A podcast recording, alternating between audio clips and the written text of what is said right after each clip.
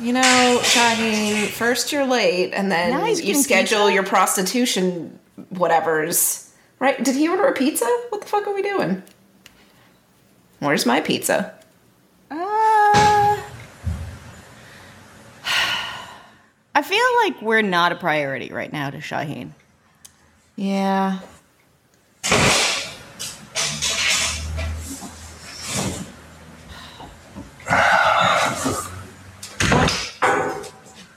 What was that, Shahin? Dudes, Amazon delivers on Sundays. That's awesome. Oh, what'd you get? Uh, I'm not gonna tell you. It's too private. So It's sex too toys. private. Or, sex toys and or creams. Yeah. Flashlight. You got a flashlight from Amazon Fuck uh, now from There's- Prime Now. They're so much better.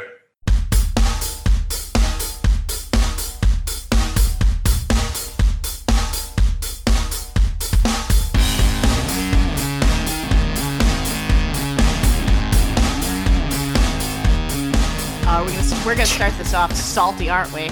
Let's start the podcast off salty, everyone. Hello, everybody, and welcome to the welcome to episode eight of Agenda Manocide, where we create vagendas to kill men. Shahin isn't laughing.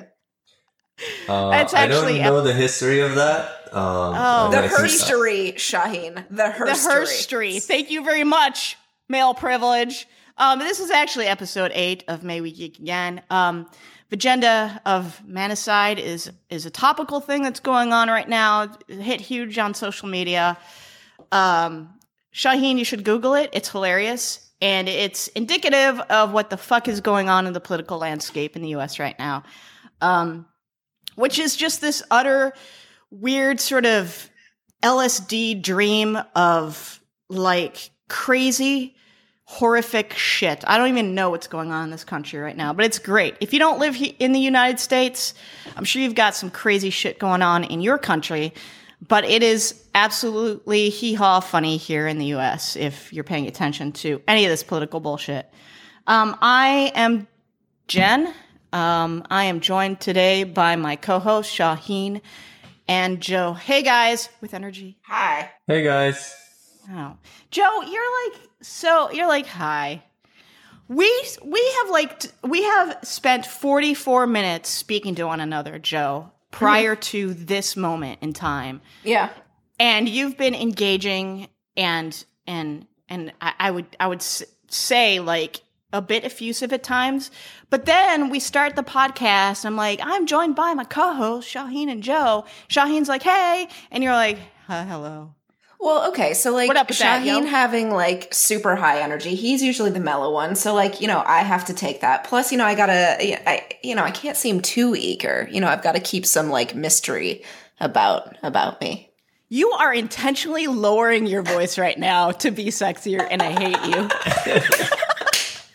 Patty, Patty in Brazil loves it, Special And shout out gonna- to uh, Patty in Brazil.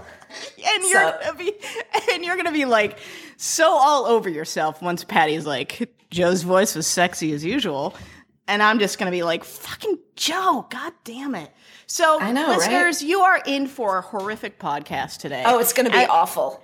it's going to be horrible and that that's all about um um setting low like like under promising and over delivering so this is like we're going to under promise and over deliver today.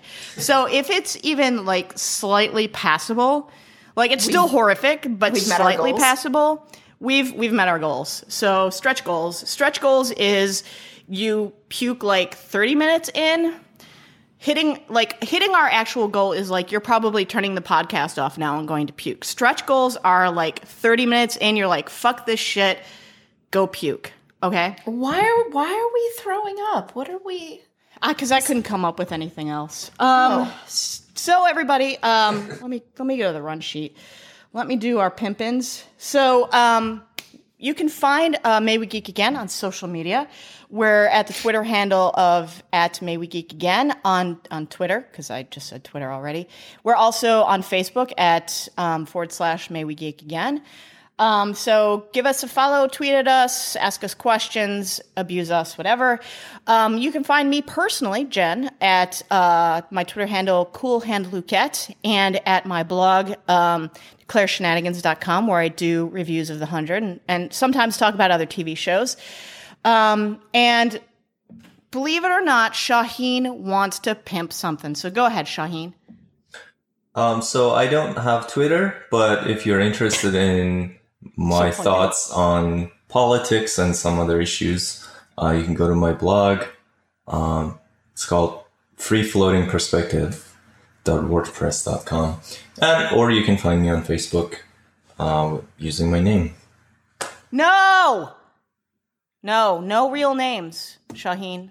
I do Um, not. I will decide if I will friend them or not. Okay, I'm I'm just I'm just warning you that I stripped everything out of my my Twitter and my reviews after after Jason Rothenberg happened to tweet out one of uh, a couple of my reviews, uh, calling them pretty pretty good. That's just me. I'm just bragging myself, just humble brag right now, um, or just straight up brag brag. Uh, but I was really cautious about anything that would ever impact me professionally. All right, Shahin. So I'm just I'm just letting you know you want to you might want to strip anything personal out of your blog. Too late.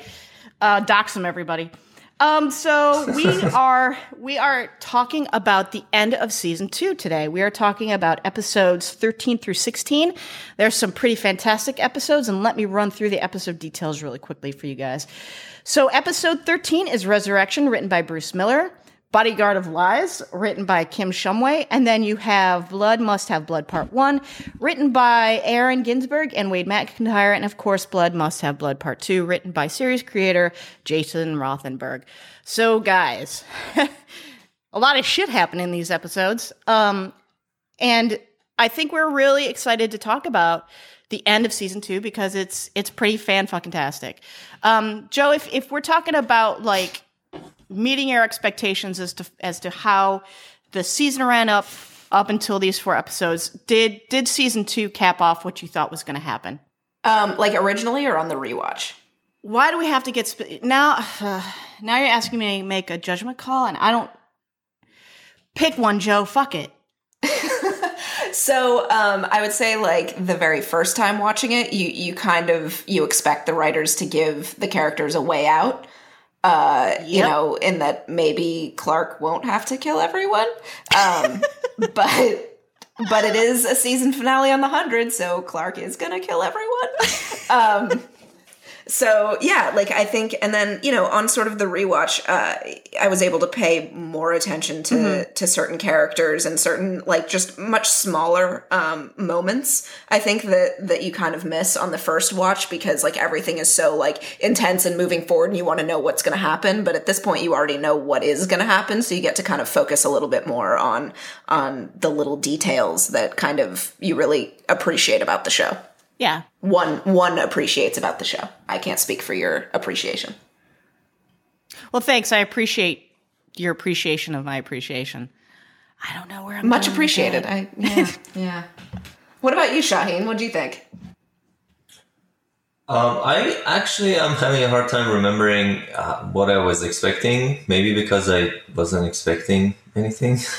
um, like in terms of how it's going to turn out, I was just uh, kind of um, going along with it and just seeing how it unfolds. And um, I remember being blown away, though. Like I was pretty happy with how they did it, and it was because it's really hard to do this. I mean and this is i think a, a dilemma that they have uh, in terms of repeating this uh, this kind of awesome ending is really hard it's like this was the one variation that worked um, because like you said there's either some kind of last minute save Yeah. deus ex machina kind of thing happening or there is it or it just a terrible outcome which no one likes to watch but this i think because of the the brilliant build up to it and um, because of the tone of the show and, and also because of the specifics of how it turned out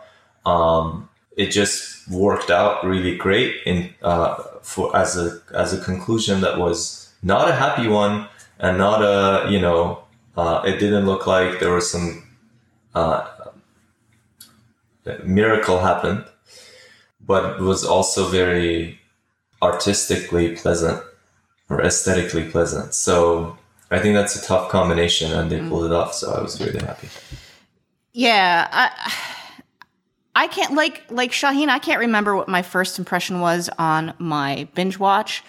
Um, I, I think it was probably somewhere along the line of I kind of expected that something horrible would happen because that's the precedent that the show sets up for itself. Um, but but the events leading up to Clarke's final decision to to irradiate level five, I didn't foresee. I didn't foresee TonDC happening. I didn't foresee. Um, I didn't foresee the whole Lexa and Clarke dynamic playing out the way that it did in Bodyguard of Lies, and then I, I did not see the betrayal happening at right. all. Neither did I. I don't think so. No, the betrayal was definitely like yeah. a surprise. I don't think anyone saw that happening. This was Um, basically like Clarke's like worst set of days on Earth ever. like nothing goes her way. Even when everything seems to start to go her way, they finally No. got the door open. Um, it looks like they'll be able to rescue the grounders and and the sky crew in Mount Weather. Shit just shit just goes downhill and rains shit on Clarke like you would not believe. And everyone's just like, well, uh, I guess we'll come back tomorrow and knock on the front door and see if Mount Weather will talk to us. I mean, it's like the worst, worst couple of days in, in Clarke's life. Um, at, up until that point. So let's start to talk about some key or major themes uh, touched on in these episodes. Um, let's start with I don't know who we want to start with. We could start with me. Should we start with me? Go for it. I'm going to start with me. So, guys, um, I was watching TV this week and I heard a quote on TV. I'm not going to identify the show or the character because I don't want to spoil or any spoil anything for anyone. And I apologize if this dis- does spoil something for for somebody. Um, but I was watching TV and uh, a character on a TV show murders another character. Um, and after after that character is murdered and the after you know the aftermath of that and then dealing with it, this this character says, I always knew there was part of me that wanted to do this to her for what she did, but I figured that when the time came, something would stop me. Um, and the the part of that quote that really uh, rang out to me and kind of connects it to the hundred is that I figured that when the time came, something would stop me.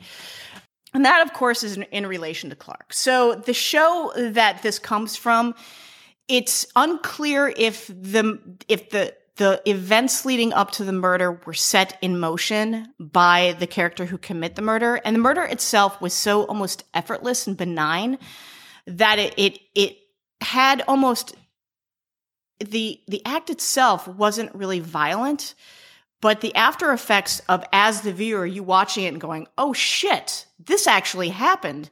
And then the the thought was oh i thought you know i thought i, I wanted revenge but i thought something would stop me and throughout throughout season two i'm like there's something that is going to stop clarke from from going to that that uh that final place that she can't come back from, which is the which is the uh, irradiation of level five and killing 380 82 people. I think was the total. I think a lot of people died prior to that, to Bellamy and to uh, to Raven and Wick. So you know we're we're being pedantic about, or I'm being pedantic about the deets right now. But um, it's like what would have stopped Clarke?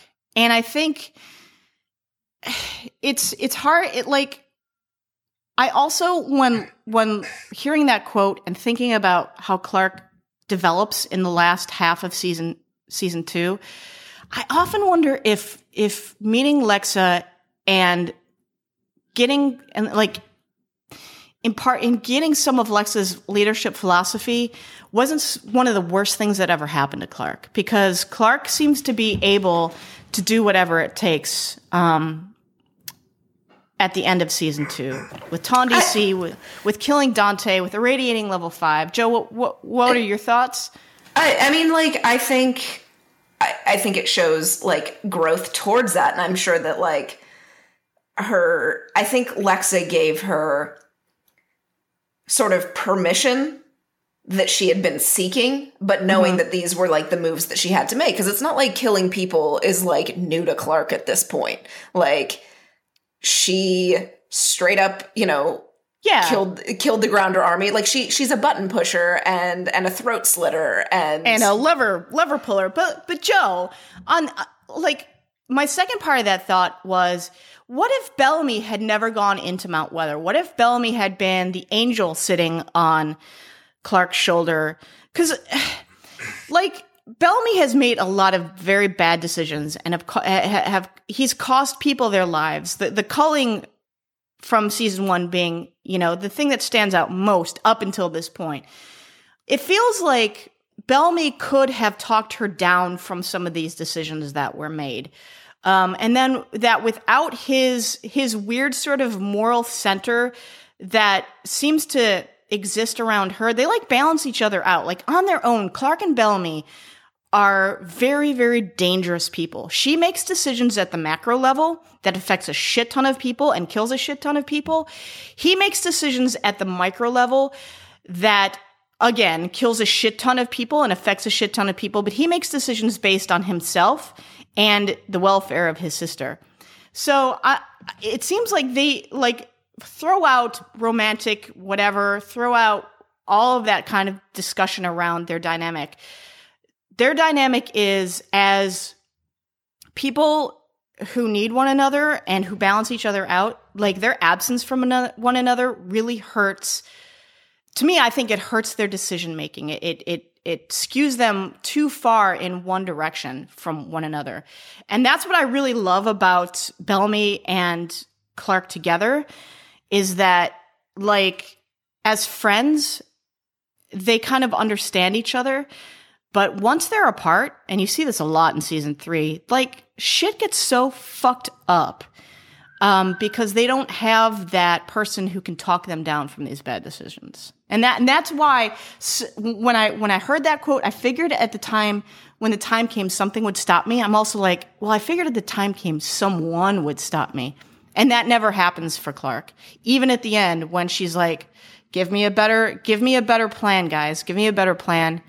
Um, give me a p- better plan, Bellamy. He can't. He doesn't have the time to come up with anything. So Clarke is pushed to that that nth degree, that that action she can't come back from. Right, but I don't think that that's necessarily fair to her character if you're saying, you know, I I thought someone or something would stop me. Um no one else is offering a better plan. She has a No. plan that will work. And I, so I totally like, agree with you. I totally agree with you. But at that point, she's gone so far. Like her game of chicken with Mount Weather, Dante, and Cage has has gone so far that she can't come back from that. But the events prior to that, if if Bellamy had never gone into Mount Weather and he was kind of the counter the counterpoint to some of Lexa's leadership philosophy and some of the the decisions that Lexa pushed on Clarke, you know, love is weakness. We have to evacuate TonDC now, just you and me. We can't warn anybody. Like, I feel like Clarke may have had more options up until that point. I I don't know though. Having seen how Bellamy sort of became very black and white in season three, granted Mm-hmm. in Clarke's absence, but the fact that it was sort of drilled pretty hard home that he kind of will only stop and think about things if it involves Octavia. yeah. Um, I feel like he would have still, I, I don't know, like I kind of would see Bellamy almost on Lex's side in this, as long as it was Mount Weather is the enemy. Like Bellamy is a fire hose, and if you point that, then like he will go full force through anything that's not his sister. and so, you know, if I- I feel like Bellamy has bloodlust. I don't think Clarke has bloodlust, but I think Clarke has the strength to make decisions that hmm. are awful and terrible. But I think in some, like Bellamy has the stomach for destruction. I, I disagree with you. I don't think Bellamy has bloodlust whatsoever. I think he acts from a place of desperation a lot. And that desperation comes at the at self-preservation or preservation of his sister. I don't think he actively goes out and tries to hurt people. I think he although in season 3 you could say that he is acting out of self um, not self-interest but of self, out of selfishness and out of his own hurt feelings that again Clarke helped set in motion. Like a lot of the damage that that Bellamy feels in season 3 is because of the actions that Clarke is forced to do. So it's like their absence uh, from an, ah. one another affects one another greatly moving forward. And you know, you can disagree with me. You're fired from the podcast though. Well, that's fair. That's fair. Okay. that's why I'm quiet, Jo. You're fired too, Shaggy. No, I'm actually thinking very hard to come up with something in, uh, smart or or intelligent or good to say. And no, you uh, got you got to be smart last week. It's my week this time, and I can't because I I agree with everything that Jen said. That Holy shit! What I time is it? What time is it? It's four oh two. Four oh three. 4:03 p.m. Central Standard Time, everybody, on August 28th, 2016. Eastern. A banner day. Put this in your fucking trapper keeper. Um, yeah. I'm gonna get a trapper keeper and take it to work. Just for this, right? And just right. like just gonna floss that shit. You're just gonna write like hearts. You're gonna write like pl- Bellarke hearts, except like with like in big parentheses platonic. Just platonic I, Bellarke so, hearts. Uh, platonic Bellarke hearts. Sorry guys who ship them romantically. I I just don't see it. Um, I'm gonna write Brophy like all Duh. over the place, and and that's and that's Bellamy, Roan, and Murphy. I I will romantic that shit. I will platonic that shit. I will do like I don't care. And then I'll write myself and Clarke, um, platonic and romantic because I'm confused about myself.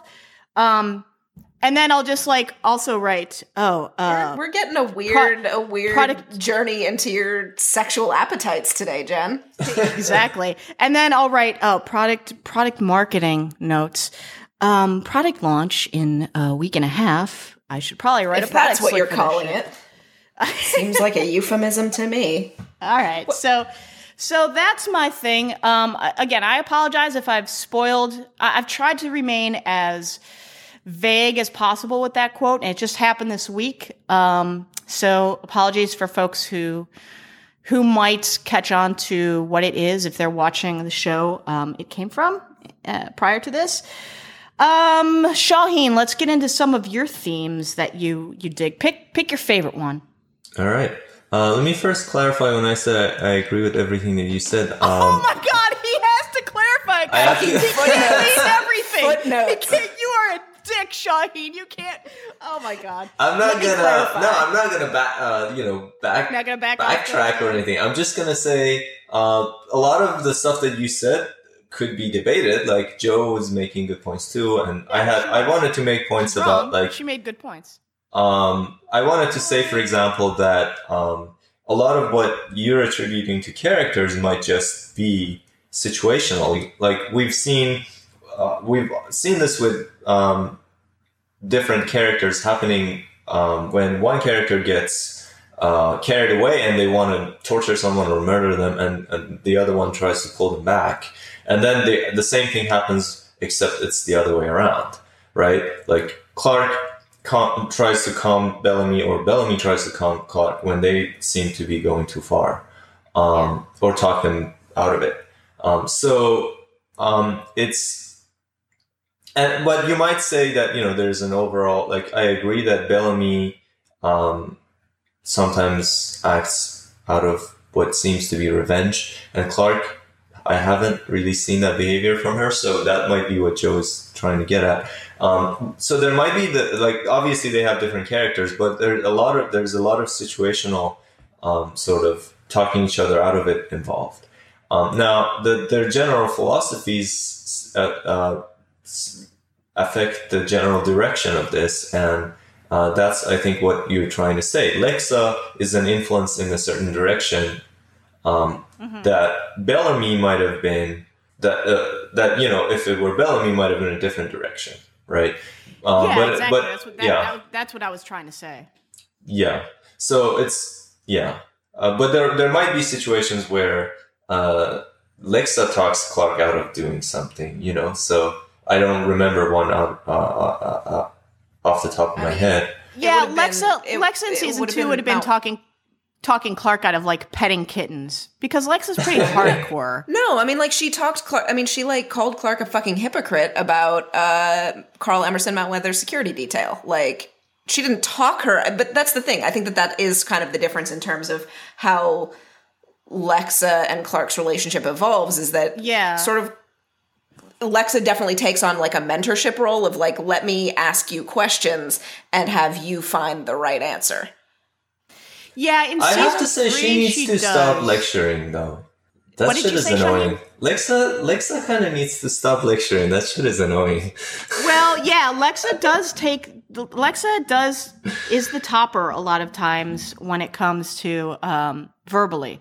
We all know who's who's the top in the physical relationship. Oh, I mean, it's and it's an established fact that Lexa Lexa is a bottom. We we all know this. We can move on. That's the- What is so funny? How? What, I I wanted I wanted to say something like pithy and funny and but I couldn't think of anything. So we'll we'll just move on from there, I suppose. All right, Um, so So yeah, um, Shahin, let's talk about one of your favorite favorite Um, uh, key themes. It's actually related to what you're talking about. Um, it's the theme of leadership, and more specifically, this this problem of dirty hands that seems to be sort of the major theme of season two. I mean, if you kind of you could say roughly this, the theme of season one was war and conflict. I mean, the first half was kind of about survival, and then there is war and conflict, and then season two, you kind of have. Uh, dirty hands um, as the major theme, and then I'll explain what that is. And then season Figuratively three, and literally. is yeah, like are we talking about Doctor Abby? like, yes, literally Dr. and Abby. figuratively. dirty ass. hands. Um, Here, let me give, let me give you staph infection real quick. and then season three was, uh, you know, most uh, mostly focused on the uh, issue of means and ends and how you know a, a benign final goal can be achieved through uh, questionable means. Um, so the problem of dirty hands is when you have basically have two choices um, or whatever a number of choices and they're all morally wrong. There's no morally right choice to make. Um, that's probably oversimplification but that, that's as far as i'm going to say. And um, you know this obviously this comes up this sometimes comes up in real life of an individual as a citizen but especially if you're the leader of a group, if you're dealing with um, bulk, you know, if you're dealing with a, or if you're, you know, if you're a manager of a firm, or you know, these kinds of positions where you, you have to um, make decisions that affect a large number of people, you're constantly presented with these choices, with, with these Yeah. choices um, that seem bad on both sides. And so I, I was going to ask you guys before I go more into this. I was going to ask you to, um, Jo and Jen, do you, when you watch the show, do you feel like this is um, symbolic for something that we actually ex- currently experience, uh, you know, on a daily basis on our leadership level? This is sort of a metaphor for it, or do you feel like this is just a fictional thing that really has nothing to do with our world? No, I think like the the decisions that that folks on the hundred have to deal with are the the decisions that leaders across time have had to deal with. Like they've always had to make tough decisions and make unpopular decisions. That's why Abraham Lincoln basically said, "You can please some of the people some of the time, but you can't please all the people all the time." I hope I got that quote right because I just pulled that shit right out of my ass. Um, but you can't you're always going to make a decision out of some point of view um, in service to some agenda and it might be an agenda that is that serves a great deal of people or it could be a personal agenda. I mean like the range is is huge here. But i think i think this show um, deals with those leadership um, predicaments that that our leaders today deal with. And I think in season three, I, I don't know if it was intentional that Pike uh, was an us or them, let's you know, let's kill them all type of type of leader. I don't know if it was intentional to um, mirror back at us what is going on currently today in American politics. Bravo if it was intentional, because it it is a what's going on right now. If you sit and really think deeply about it, is fucking horrifying. You have you have a lot of people saying, "Oh, we we've got really two two bad people to choose from." Um, not really. Like I'm not happy with who I have to vote for, but I would rather vote for who I have to vote for because I am not a racist. I don't believe in building walls. I don't believe in xenophobia. I don't believe in the alt right. So I, I guess everybody's kind of knowing which way I have to vote. Um, but like, there, like leaders will speak to certain factions within certain people. And I think like, I don't know if clarke ever thinks about that. I think Lexa thinks about it because she has to, like, in order to not be killed by her own people. But I don't know if clarke ever thinks about that or if she's just thinking about what is the best thing to do to get Skaikru alive from today into tomorrow. Um, so I think, I think, one of the good things uh, about, or yeah, I think one of the good things about this show is that we can actually it allows us to understand this uh, kind of situation on a more personal level. And um, you know it also kind of it, it's a very um, strong statement of perspectivalism that um, really if you look at uh, a lot of this stuff is um, depends on from whose perspective you're looking at it mm-hmm. and um, you know that should hopefully allow us to um, understand each other better or people who defend different types of policies um, who can try to understand each other better. Um, and, you know, I, I think that if you talk to a lot of those people who you're um, so frustrated with, you will see that um, they have frustrated own... is a kind word. uh-huh. Shocking. Um, you see that a lot of them have uh, their own perspective and they have some things to say that you can, you know, you can disagree with, obviously, but um, I think that the mo- most important thing is to try to understand what how other people think from their own yeah. perspective, um, and not assume that uh, it's coming from a place of uh, hatred necessarily. Mm-hmm. I'm not saying that there aren't those people. Obviously, there yeah. are some people who are you know who are not interested in a, in a sort of shared project of um, organizing a society. They they really do hate a certain group of people and they just want to get rid of them. But you know, I think that the majority of people are actually uh, on on any part of the political spectrum. The majority of people are actually interested in the betterment of the society as a whole, and um, they actually share a lot of the same values with each other.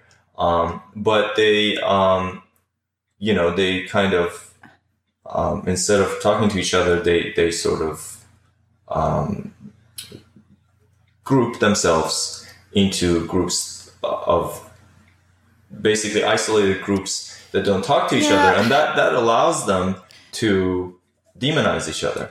Uh, and I think that one thing that this show does uh, very very well is that you can see people demonizing each other, but yeah. you can also see how things are from their from where they're coming from, where they stand.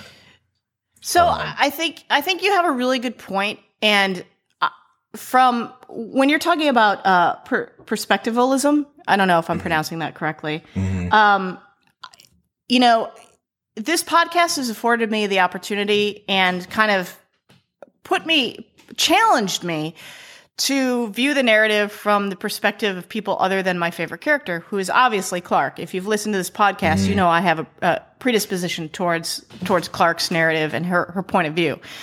Um, so it's it's challenged me to look at it from from Lex's point of view, from Bellamy's point of view, from the Mountain Men's point of view, from mm. a mm-hmm. lot of different perspectives, and I think to your to your earlier point, Shahin, where where you believe that people just want to work together for the better, betterment of society, I think that is awfully optimistic. Um, and as we say in the okay. South, bless bless your heart, Shahin. Um, and I don't well, mean that in a mean way. I think I guess think what being, I lived in the South for about four years, three and a half. Oh, that doesn't count. Three and a half years. Doesn't count. Put in and, a decade uh, or two. I got to know some of the nicest people uh, that I've oh. ever known, and uh, you would probably classify a lot of those people as in being in the same group that you're condemning here. But well, that's not the experience the, that I had with them. So here's here's the deal with that though, Shahin. I've lived in the South now for for 22 years um, in Texas, and I, there it's it's strange okay? So i grew up in the in the suburbs of chicago moved down to houston in uh 1994 people in the south are so nice. Like in chicago you would never say hi to somebody on the street or call mm-hmm. somebody hon or sweetie at a drive-through. But that happens on the reg here in the south because people are just nicer um, to mm-hmm. strangers mm-hmm. for for whatever reason but there are a lot of deep-seated beliefs uh, regarding race and class sure. um, and um, and gender and sexual orientation that you know on the on the surface it might not exist but once you get to know people the nicest people i mean i the nicest people in the world will be will harbor racist thoughts and that doesn't necessarily well, make them bad to their on... core it just means that they grew up in an environment that harbored that type of attitude. Uh-huh.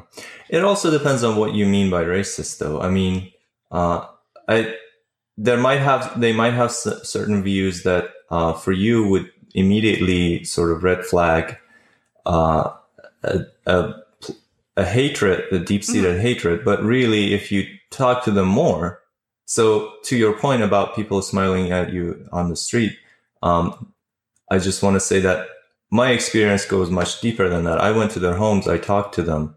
Yeah. Um, I asked them about all these things. And uh, I came to realize uh.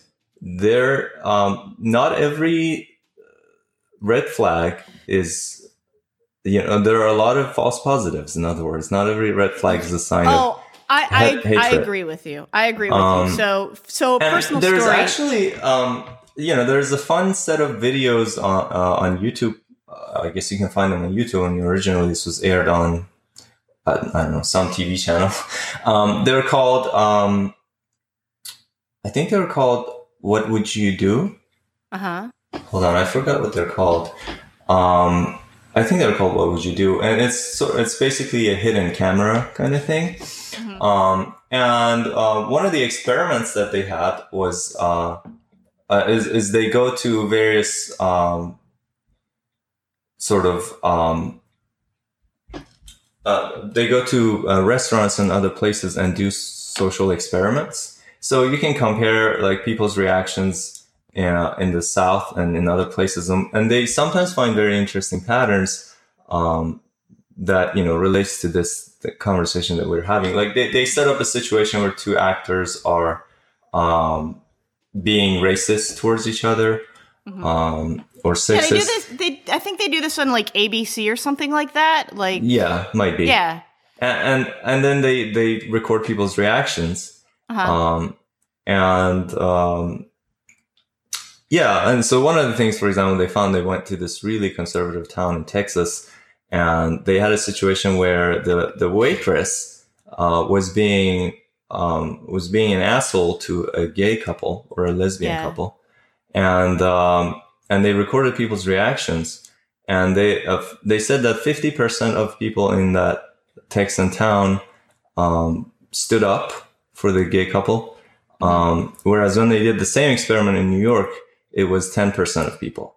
Now, yeah, that obviously, well, I mean, I know what you're gonna say. It's you know, and people in New York always think um, you know, it's none of my business. You know, there's uh-huh. just a different urban environment, all of that. But the point being that if 50% of people are willing to stand up, I'm sure that not all of those people, I mean, if you do, were to do a poll and ask them, are you in favor of uh, homosexual marriage, for example, they might be against mm-hmm. it. but Yeah. um, but they're willing to stand up. They're willing to stand up for people they see in front of them, right? Mm-hmm. So, personal story. Um, I have I have extended family I'm not in any way related to. Um, and I was visiting with them once, and I think it was uh yeah, it was New Year's Eve, and they pop off fireworks on New Year's Eve, and um, they call they call in front of me and in front of uh, somebody of mixed race. They called uh, jumping jacks. If you're familiar with jumping jacks, uh, they're you light them on fire, and they're green and red, and they spin around. They you know they whistle and whatnot on the ground. They called them N word chasers. Okay Uh-huh. in front of me, in front of a mixed race person who who is black, and it was just ingrained. It wasn't. It was casual Mhm. the way it was said. It and it you know it's just how folks grew up. Um, Yeah. and it's unfortunate that that people can still use that word. Uh, white folks can still use that word um, with one another and feel that it's okay. So, I, and I know Jo thinks we're going down a rabbit hole right now, but I think it's very, very topical to what's going on right now in the United States. Because we have never tackled racism the way we are tackling it, tackling it now with this election. When you have somebody who is publicly racist who has publicly racist uh, supporters um, and won't denounce those racist uh, supporters. I like if I like even think a racist thought, I am I like get so embarrassed and shamed of myself. Um I'm getting I'm getting emotional right now and I don't want to cuz it's fucking embarrassing. But like I grew up in an America where it was fucking shameful to hate people because of their color or their sexual orientation or whatever. And it's like now it's like, oh, we give um we give a, a microphone to these people and we encourage them and we have this false equivalency of like they get five minutes of time and our person who is progressive and liberal gets five minutes of time and each view is equally valid. Fuck that shit right? This has gone down a rabbit hole hasn't it? I'm sorry jo. I apologize.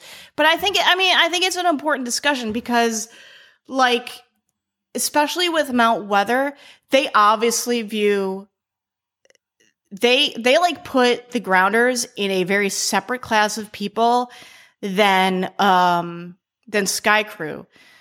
Um they call grounders savages. And you know i think the the audience kind of i don't know if the audience is like ever i think we're encouraged them to view them differently and i think through lexa and indra and octavia and kane we're encouraged them to view them differently but it's like that weird classism is never really addressed very well um Can we come back to this? Because I wanted to say something about this. But Sure. I want to talk about Dirty Hands now.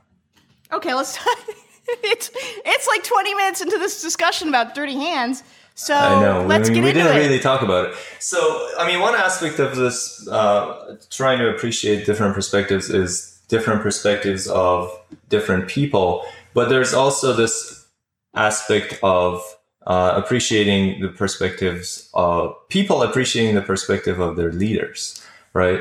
And um, in terms of people appreciating the, each other's perspective, I think that uh, because this this this story emphasizes perspective so much, I I bel believe the story when uh, Octavia criticizes Clarke, for example, for her decisions, or Lincoln criticizes Lexa. I believe the story is presenting a genuine viewpoint. We're not supposed to think, oh, these, I mean, they don't know, they don't understand, or they're mad. Um, this was really was a good decision. I think the story wants us to really consider this that that there are two different perspectives on this, and you know the story doesn't have to take a side, uh, and even you don't have to take a side. Uh, it's the I think part of the pleasure of, of um, watching this is that um, it provides this sort of disinterested space for you to um, kind of enjoy the fact that there are these different perspectives and appreciate them. Um, and there's That's that's weird. Like I never. no, I mean like I never like when Octavia's like berating Clarke. I never saw it from that perspective. That perhaps she has a valid perspective. Um, I think I you're just think definitely it's like supposed to. how. Uh, Uh, That's I mean, I mean, she does, in my opinion. But anyway, um, uh, the the other part that I want to touch on is uh, the problem of dirty hands, which um, relates to the issue of understanding um, uh, the decisions that the, our leaders make, and that's why I asked you guys if you think that this is um, related to our real life. And I think Joan ever um, gave us her answer. My my Jo's wisdom and Jo's perspective. like, you guys, rabbit hole, rabbit hole, rabbit hole, eject, eject, eject. So just answer this question, and then I'm going to do my spiel on dirty hands. So oh my um, god, we still haven't gotten to the fucking spiel on dirty hands. no, we Oh haven't God. even touched on it. Um, so wait, what was what was your question? the question is when you watch when you watch the hundred, do you feel like these uh, que- these dilemmas and these really difficult decisions that the leaders have to make is just as you know a nice fictional story, or do you feel like y- this is exactly the kind of thing that our leaders in fact deal with? Um, I mean, I guess if just restricting this to national U.S. politics, um, I think it was much more clear cut in season three. I think, um, for for somewhat obvious reasons, but I, I think in this case for for season two, um, it kind of it it kind of felt a bit more NIMBY, if that makes sense. A little not in my backyard. Uh, a little I'm okay with this, but not if it involves me or you know. I, I think that's kind of what we saw in terms of um, sort of the population of Mount Weather once we kind of found out that there was sort of a resistance of people and they kept track of people who had refused um, the blood transfusions over so many years. Um, I think That, that, yeah, that's that was kind an of interesting little detail that uh, Yeah. that was revealed. so so I think I think showing that as far as the people go that there might be uh, th- that there was like a somewhat decent contingency of people who not only disagreed with the leadership choices of um, Dante and Cage, but that there's probably more people who disagree with what's happening, but aren't at the level of disagreement where they will flat out like refuse this treatment that could save their lives. If that makes sense, like different degrees of of dis- disagreeing with with the status quo, and I think that that's kind of the more interesting uh, sort of decision because this actually gets back to what you were saying about your um, about that TV show of are these people willing to stand up in this very immediate sense of wrongdoing that they see?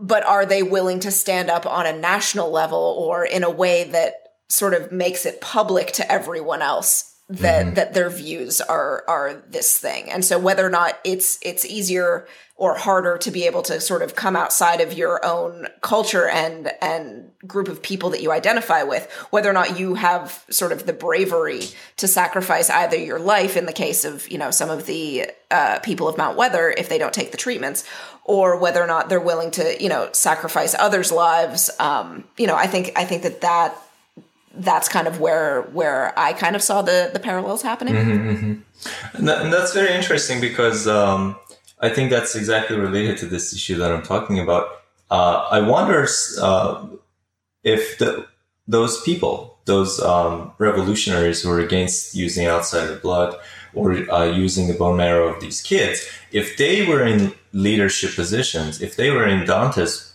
place, um, would they have done any differently? Um, and Right. this is something that I often wonder. I mean, and, and, and this is this is exactly parallel to our world, where you know we criticize um, our presidents or whatever, our, our people who are in charge.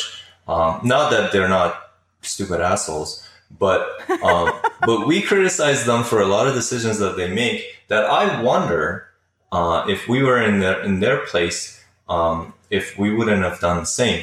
and uh, or if we would have done any better i mean that's the problem is that the decision that they have to make is a dirty hands scenario is where you have to decide Yeah. to either use drone bombs on uh, you know some um, some place that might uh, that might be um, where there might be innocent people uh, or you have to give up the war right and So- and or you have to make a decision do you reduce your international trade ta- uh, tariffs open to trade? Um, that way you know some of your people might be poorer as a result but you'll be saving so many lives in east asia. And you know so you you you you basically you have no other choice. You either do it or you don't. And either way some people will be hurt. And uh, so Yeah. you basically have to make this this this deci- decision, and the people will always criticize you. And this is Yeah, what happens yeah, to Clarke, yeah. right? The people will It's- always say that Clarke did the wrong thing because the situation that she was in was one where there was no good choice. So, Um, so Shahin, there's this thing called Monday, uh, Mon- Monday morning quarterbacking, mhm. uh, where basically a quarterback is like the leader of the football team, and Monday morning is is the day after the Sunday game. So it's very easy for folks to question decisions that were made mm-hmm. in the heat of the game or the heat of the battle, as it were, mm-hmm. in in the hundred. Um, so you can sit back and you have your you have all the information and you can go and retroactively say, well, I would have made this decision or this was a poor decision on your part, sir, when it comes to those type of things. And it's really it's really easy to be a Monday morning quarterback, right? Because you've got Yeah. all the information in front of you. You're not actually the quarterback. You're just some schlub sitting on your uh, lazy boy recliner, um, eating your spray cheese. In my case. How gauche. I know uh, how that is very gauche of me. Um, and you're able to criticize folks um, from your perspective because you have no responsibility. You don't have the weight of the world on your shoulders. So you can be like, oh, yeah, uh, Tony Romo shouldn't have made that that pass that resulted in a in a pick six and cost them the game. That was so stupid. Well, you're not actually in the line of fire. You don't have to make these split second decisions that affect the outcome of something important. So, Shahin, you're ve- you're very right in your take here, and and we've gone balls deep on the subject, and we and we need to move on. okay, can I just say one more thing? Sure, Um, what's I don't fucking interesting? care. You're a fucking infomercial, Shahin. Like, uh, but wait, one more Wait. thing. I There's need to wrap this up. I, I I haven't really landed the point yet. Um, so Land, stick the landing, Shahin. um, what's interesting is that the way that it's presented to us, you see Abby um, ask Abby tells Clarke um, to do something for her, and she says, "Can you don't please not forget that we're the good guys?" and uh, she promises her that she will do that.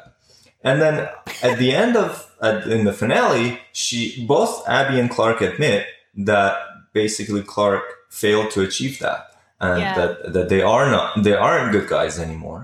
Uh, and then that's when Abby says, "Maybe there are no good guys." The classic line, and um, this is important because it shows that this maybe there are no good guys. This is not just our hero's expression of you know humility and self doubt. This is Clarke and Abby acknowledging that they failed to be the good guys. That that basically they failed to maintain the the moral uh, superiority that they had uh, to their enemy. That they basically had to become the same as their enemy.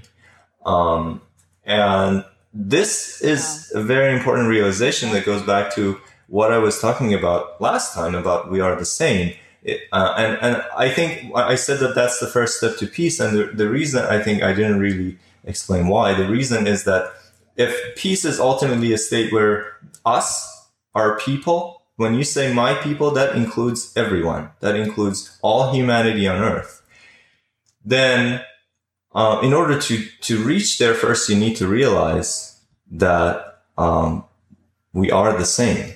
There is no moral superiority uh, here. There, no one has the moral high ground. Yeah, but th- there's identity politics though involved. Shahin is that it, it's very challenging for, for for people to think above themselves and the people they they identify with. Yes. That's why you have the white pride folks. That's why you have people who stick in insular cultures because they understand one another. They grew up in in like environments and they they have the same sort of beliefs and mores and things like that where if you think globally it's so challenging to think beyond yourself beyond your family beyond your your cultural group beyond your national uh, identity beyond your ethnic identity mm-hmm. it's so hard and that's why um that's why i think the 100 resonates so much is because if you throw away like um if you throw away like uh, ethnicity and and gender and sexual identity with the with the ground with the with the hundred, it comes down to um, these insular groups of people that uh, kind of evolve in isolation of one another. Like Mount Weather never mixes with anybody. The Arkers never mix with anybody. The Grounders, they they have clans and they have a very yeah, tenuous they kill relationship. Each other. Yeah, like, exactly. The clans hate each Jo. other. Yeah, exactly, Jo. Like Trikru does not like Azgeda, and vice versa. Like, I, I, here's the thing: I think Azgeda doesn't like anyone. I think that that's that's a point. Azgeda kind of, don't give a fuck. They're like Janice basically. from accounting, if you get that reference. And he's so don't give a fuck. Is is it any different if we divide ourselves along liberal and conservative, Democrat and Republican? Because that sounds like the same to me. Well, it's uh god, it's so hard because I think that it, it's less about survival in that case. Like I'm not going to die if I vote Democrat or Republican. Yeah, I think yeah, that yeah. I think that that more comes down to like team dynamics. Um, it feels a lot more like this is my team versus your team. Not that it's an issue of survival, no matter how much sort of bombastic. Well, I don't think that social identity is necessarily a matter of survival. I mean, um, yeah, not anymore anyway. God, but it still about, exists. About, it, it still is going about, like, on full steam. Okay, so um, going back to the point that you made about how the mountain men view sky people differently from grounders, and they kind of think that sky people uh, are more human. And this is something that I've been meaning to talk about since we started talking about season two, and I think you have too, Jen. And um, yeah, so yeah, so I mean, I uh, for the longest time I didn't know the episode Human Trials uh, I didn't know why it was called Human Trials uh, until I noticed that on, on this rewatch, uh, that Dr. Tsing says it in a dialogue. She says, the first human trial was a success. And uh, she's referring to Jasper. So that means that up until now, she doesn't think that she's been doing experiments on humans. She thinks that. Wait, Shahin, I didn't realize that. That fucking mm-hmm. blows my mind. That yeah, fucking blows my mind. They don't believe too. that grounders are humans.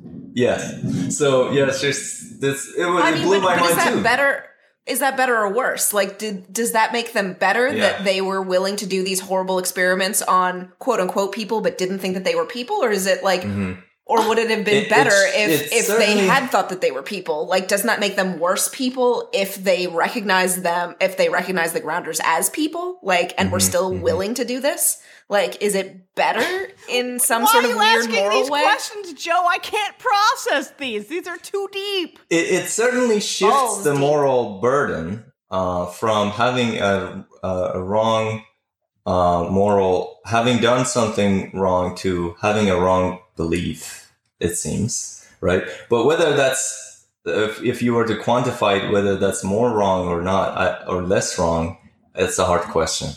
But God damn, it seems to Fucking shift. philosophy the- majors, I swear to God, such a cop out answer. Have, all right, here's the deal, guys. We have gone down the rabbit hole. We have fucked the rabbit, and at this point, we're oh, smoking. Oh God, cigarette. Jesus, Jen. I mean, so like. I seriously never ever considered this though, Shahin, that human tri- I mean, Jesus fucking Christ. Yeah. they don't yeah, think grounders are humans. It's pretty amazing. I And- mean, and but it- isn't it better that they don't? Because otherwise, they're like even worse people. I mean, it's it's like up that they don't think that they're colonialism people, all but- over again. It's like slavery. I mean, it's just Jesus. And This is then a what's show on the C- interesting this is is a show on the not just- CW, folks. that It- makes us think these things. Wh- What's interesting is that it's not just Dr. Tsing. Um, if you think about it, a lot of the people who are supposedly on the morally good side um, or are morally sensitive, they adhere to this distinction. I mean, Dante seems to because he thinks that even though he, he feels really bad about what they've done so far to the grounders, he um, thinks that this is a next step now. This is much worse. This will take it to the next level. Um, Yeah. So she's, he's not willing to go there. Um, and if you think about it, Maya, in a way, is the same because uh, she wasn't protesting. She wasn't happy about it, and she opposed. She opposed it, but she wasn't protesting bleeding grounders to death Well, uh, until Yeah, they not the started bleeding was. the delinquents. No, but like, but that goes back to your to your point on on the TV show where she hadn't been placed into a situation where she could actually identify with, um, you know, w- with quote unquote grounders, like you know, for or outsiders as the as as they like to call them, because like it wasn't until she met Jasper and the rest of the delinquents who were teenagers wearing their clothes.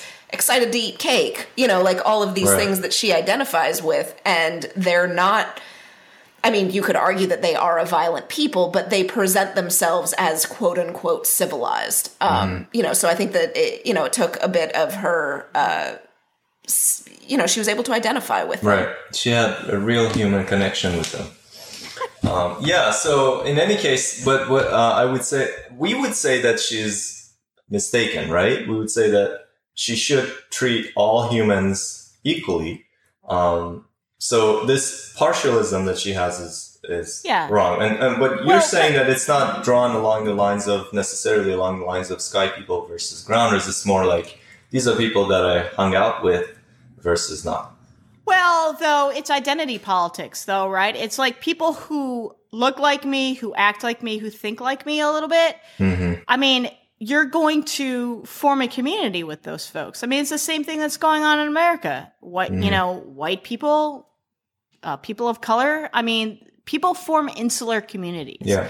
And it's only when you step outside those communities and try again, Shahin, to your point, to look at somebody else's perspective, or to put it very simply, to walk in another person's shoes, that mm-hmm. you start thinking beyond the self, start thinking beyond the community that most resembles the self. You mm-hmm. start to identify with the other and see that their concerns, the things that they love, the things that they care about, the things that concern them are not so different from you. Mm-hmm. Um, so you're I absolutely, right. on- absolutely about- agree, Jen. And I Yeah. think that um, I would add that the, both sides, uh, uh, both in our real society, in terms of you know political spectrum, and you know in the story, I think both sides can benefit from what you just said.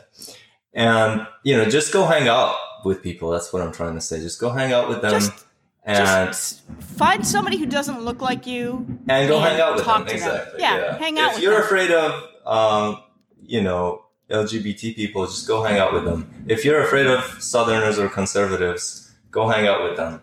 You will find out that they're not really that different. Um, anyway, to cap it off, um, what This podcast really- is just going to be your fucking dirty hands monologue. Like that's that's all that's happening this podcast. dirty hands. Eventually, like- and This is like thunderstorm. the I rabbit hole of rab- I, I, I like. I told everybody this was going to be a disaster of a podcast, and it's either our best podcast or it's our wor- worst podcast. At this point, I can't determine which, and I blame Jo. that's. I mean, Jo is Fair. Jo off air was like, Jo. you know, Jen, you should drink. And when I drink, I'm like, fuck it, I don't care. Let's just go. I'm not gonna. I'm not go- going to a- adhere to an agenda or a run sheet. We'll just go. And we well, no. went. So, so what I feel like oh, happens. What what I feel like happens when you drink is one of us experiences like the full brunt of of your anger and saltiness. And last week, last time it was Shahin, and today it's it's it's my turn. And so we just we take turns. Fuck you, Jo. This is me imposing my heteronormative ways on you. Blah blah blah. Um, but really, guys, we we do have to move on. All right, We- my cap was gonna be that Cage. Oh my god. Cage is It's retarded. seriously, guys. It's one sentence. Um, Cage is the the one pe- person who is actually the impartialist here. He is the one who's saying, "Look, we've been bleeding people to death." For generations, I'm just gonna kill 44 people, and that's it. I'm gonna stop killing people after this. If if you th- if you just think of it in terms of counting human bodies that that are gonna suffer, But he's I'm just not gonna gonna do kill. He's not gonna stop killing. He's gonna kill all of Skaikru to get their bone marrow. Well, and then it's gonna stop. No other human beings are Oh, gonna. oh! die. Tomorrow I'm gonna stop drinking. Wait, wait, wait. Question. Wait, I've, I've got a question. Mhm. So, let's say that, like, do we know whether or not this bone marrow fix, like, I don't think it's a genetic thing. Like, are they going to be able to It's pass it on, supposed or to is be this like permanent. right? that But is oh, it you're asking? permanent to them passing it on to their children? oh, I I see what you're saying. I, you know, I think this may have been discussed on Reddit, and I don't think it was permanent. I don't think it was a genetic fix. Right, so it's kind of a- fucking It's not genetic therapy.